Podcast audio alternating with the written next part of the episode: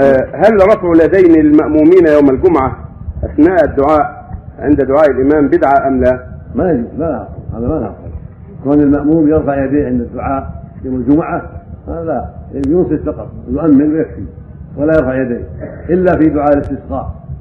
كان النبي صلى الله عليه وسلم إذا دعا في الاستسقاء رفع يديه ورفع الناس أيديهم.